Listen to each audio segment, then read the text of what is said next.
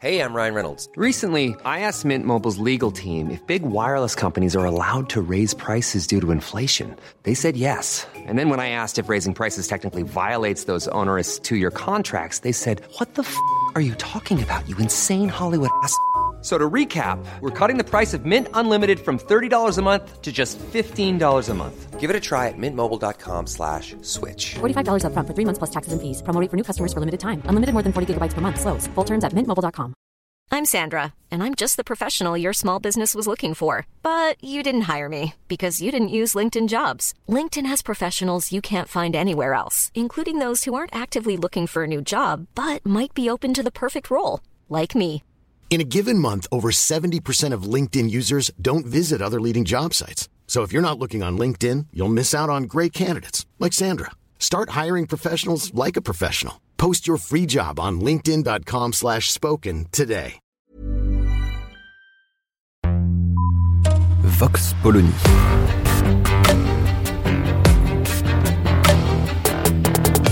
L'actualité vue par la directrice du magazine Marianne, Natacha Polony.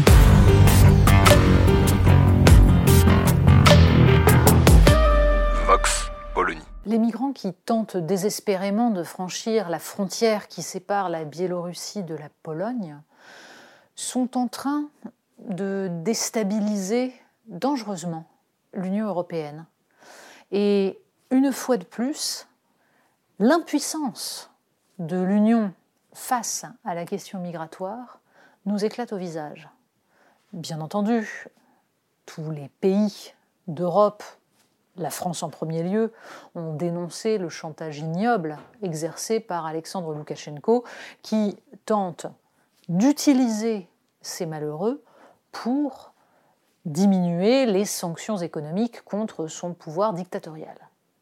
Certes, mais une fois qu'on a dit ça, une fois qu'on a expliqué qu'Alexandre Loukachenko est une horreur, une raclure, n'est pas un gentleman, pour reprendre une référence, une fois qu'on a dit ça, eh bien, l'Union européenne, une fois de plus, en arrive à se déchirer.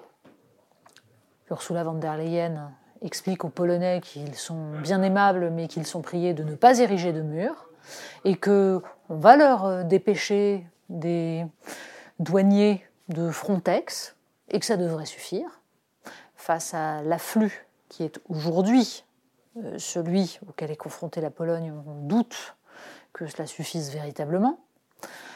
Immédiatement, les commentateurs divers et variés d'un bout à l'autre du continent expliquent à quel point le drame est que l'Union se retrouve dans le camp du mal, obligée de mettre des barbelés, et que en aucun cas il ne faut des barbelés. Mais s'il ne faut pas de barbelés, s'il ne faut pas de frontières, on fait quoi? On fait comment? Parce que Loukachenko n'est pas le premier. Finalement, Erdogan a joué strictement le même jeu, et même le roi du Maroc face à l'Espagne.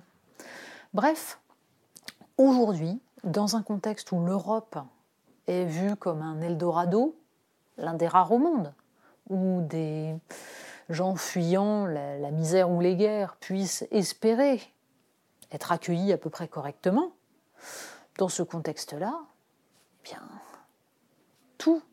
ces gens qui fuient la guerre et la misère sont potentiellement des pions, des instruments dans les mains des dictateurs.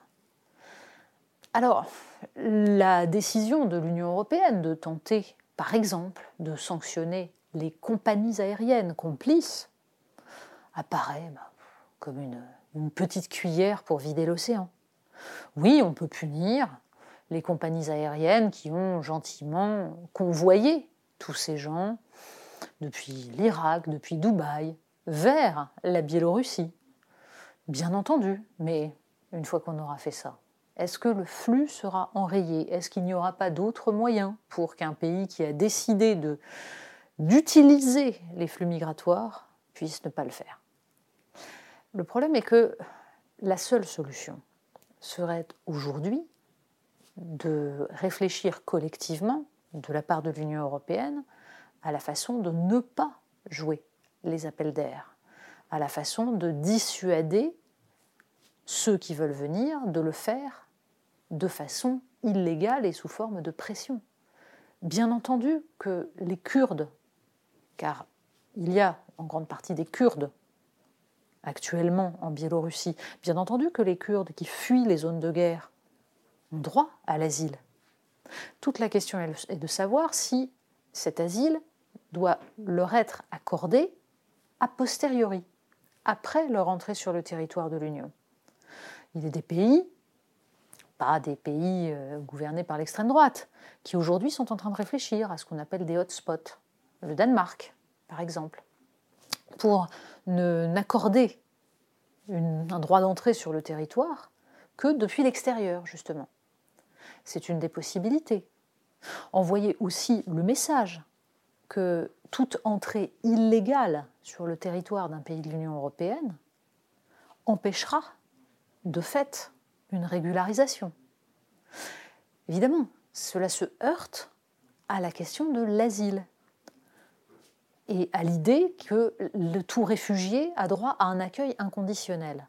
Mais si on offre l'accueil inconditionnel à partir de lieux qui permettraient justement de décider qui doit être accueilli et qui ne doit pas l'être, des lieux hors Union européenne, dans les, les ambassades, les consulats, peut-être avons-nous une chance d'enrayer la mécanique qui fait que les migrations sont actuellement utilisées comme monnaie d'échange, comme pression. Aujourd'hui, le minimum d'humanité que nous devons à ces migrants qui sont aujourd'hui à une frontière où ils meurent de soif, de faim, de froid surtout, le minimum que nous leur devons, c'est justement de ne pas nous mettre dans cette situation-là, de ne pas permettre qu'ils soient cette monnaie d'échange. Et si pour cela l'Union européenne doit être ferme, doit affronter le fait de n'être pas regardée comme angélique, eh bien, c'est un, un changement qui devrait aujourd'hui être assumé par les pays européens. Le respect pour autrui n'est pas d'essayer de préserver à tout prix sa propre image de bonté d'âme, mais de se donner les moyens d'agir de façon à ce qu'autrui ne soit pas utilisé comme un objet, comme un outil, comme un pion. Vox Polony. Retrouvez tous les podcasts de Marianne sur les plateformes de streaming. Et puis les analyses, articles et entretiens de la rédaction sur marianne.net. Et surtout, n'hésitez pas à noter cet épisode et à nous laisser vos commentaires.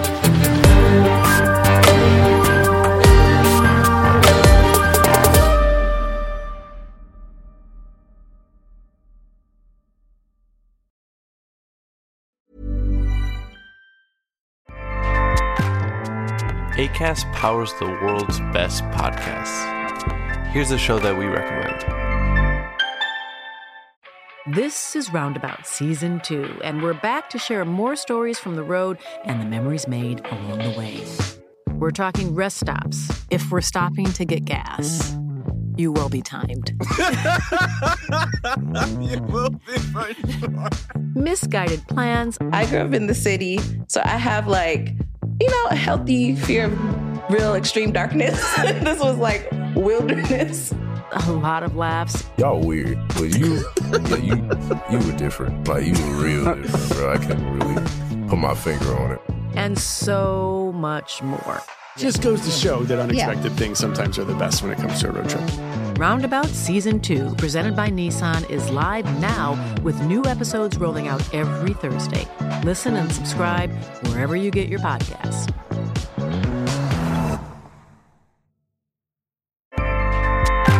ACAST helps creators launch, grow, and monetize their podcasts everywhere. ACAST.com.